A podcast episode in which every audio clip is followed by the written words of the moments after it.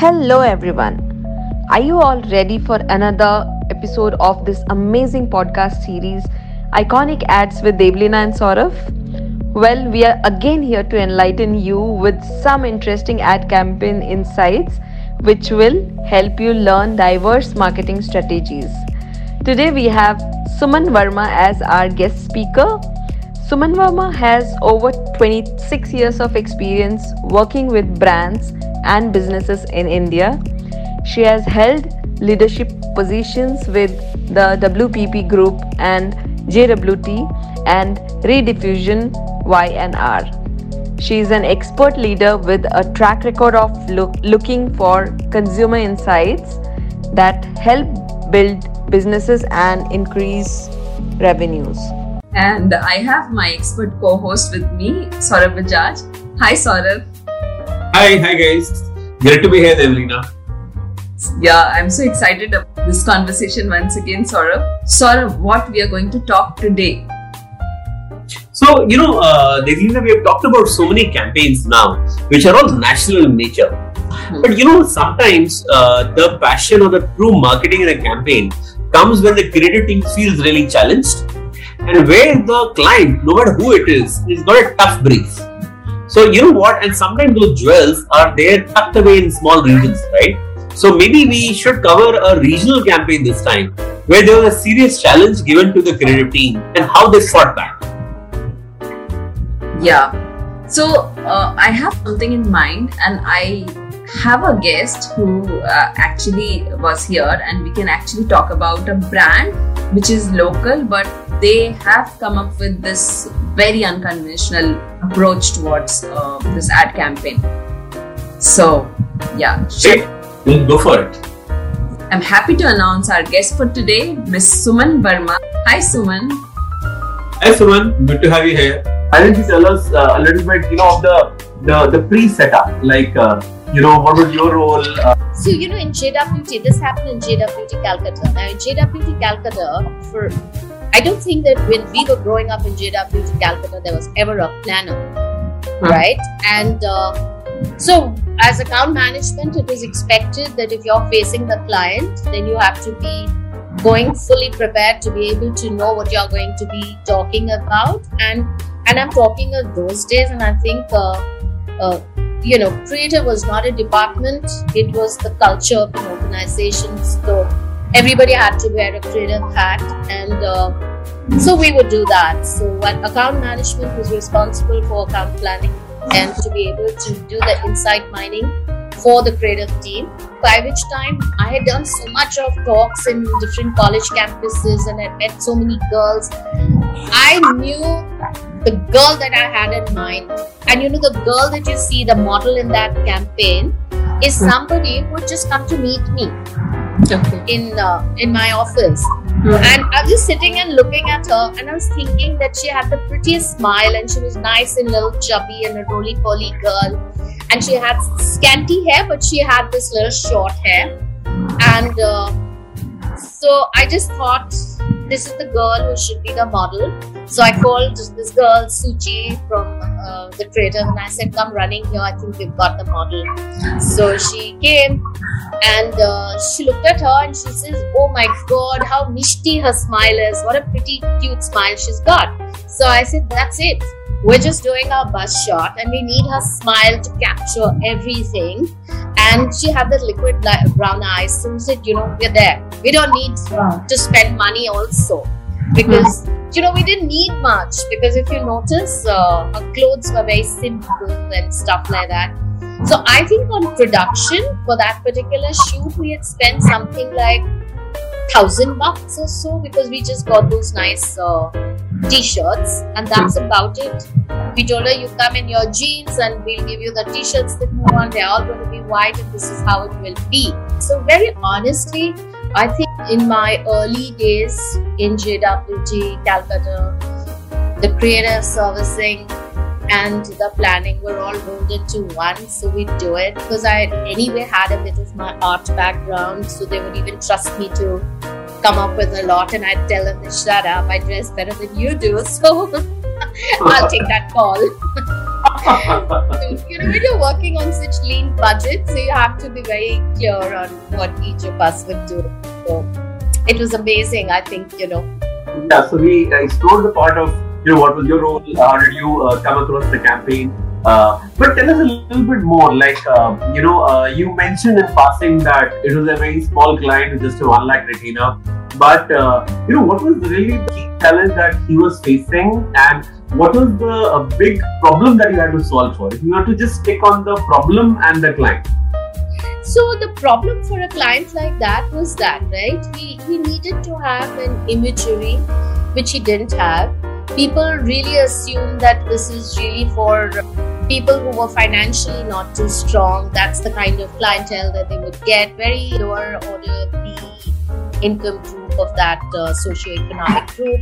And yet, you know, his aspirations as a jeweler was to be able to get very good clientele because he had, you know, I think they had a lot of gold in stock and they could do any designs that they wanted. They were in while we were doing the repositioning exercise, they were also working on the design end to reposition themselves, come up with, you know, designer design sets rather than anything else. Because in Bengal, if you know, the gold jewelry is mostly handcrafted right? Hmm. And handcrafted gold jewelry has a very big market, not just in Bengal, but even outside. But he had this whole challenge of, you know, how do I change the perception of the people? Because people saw them as very middle of the road kind of brand. And second thing, like I said, they were only very well known in the astral gem segment. Now, having said that, and uh, these were his challenges.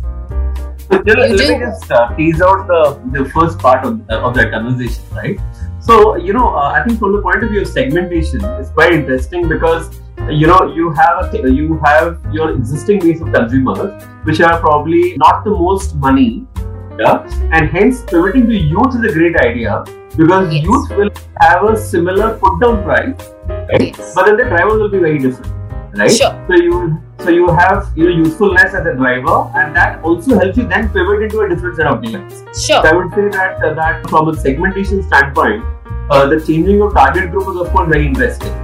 You know? Yes, and, that too uh, for an astral gem, which is not a segment that most youths would consider, right? Correct. Because it's So not that something that you, you- it's not Yeah. cool to be wearing so many finger rings, and most of the astral gems are to be worn in your finger, because that's where they say Right. that the maximum sun rays touch your skin, and that's how the stones have an effect on your body, right? So when people because one or two things i remember him saying was that you know a lot of these young people come and they'd say that okay fine i'm willing to take on the astral gems but make earrings out of this.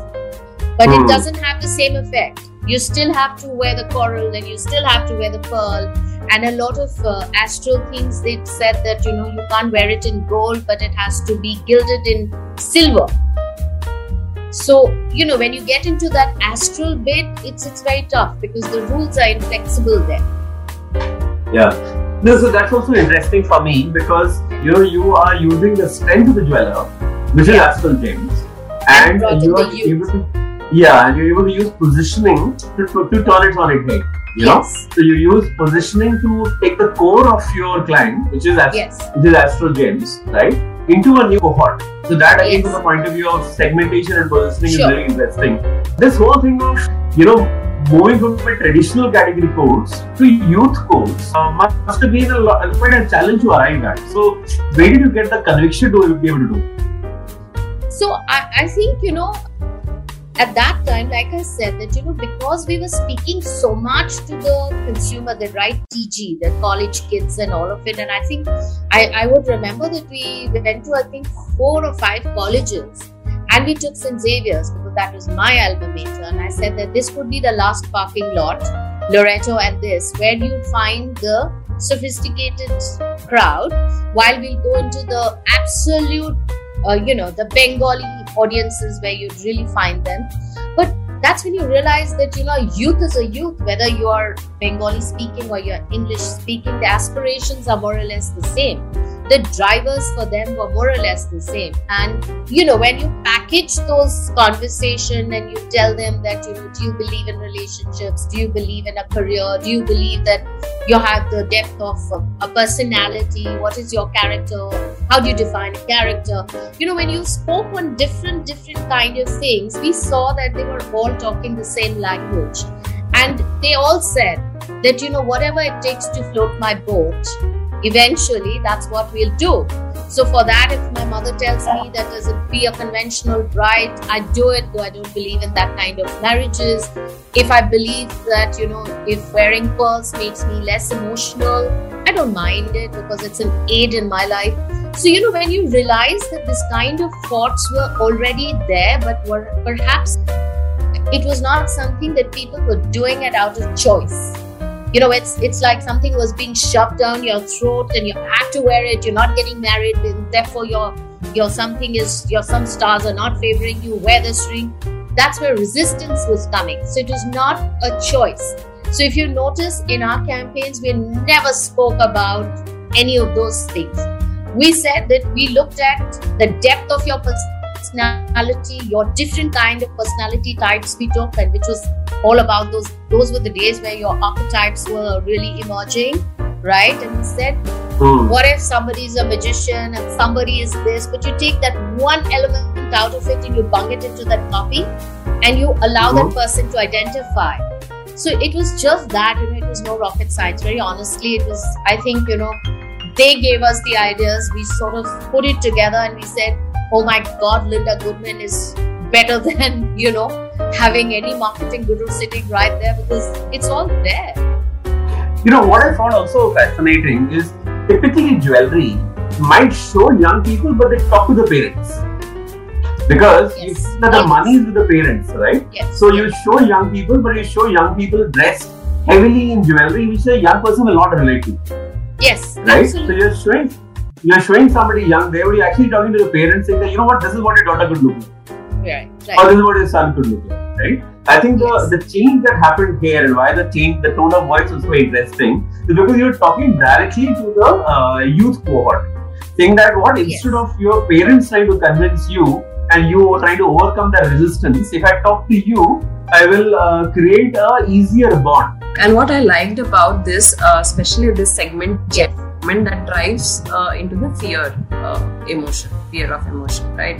But here it's not at all focusing on the fear. It is focusing on the free will on or on the on your you know youthfulness on your uh, your own personality so it's it's so much about uh, you know your own thing uh, and and that is what i think a youth relates to did that impacted the consumer mind also in the same way like how we are feeling and the mind shift also? Oh yeah it did.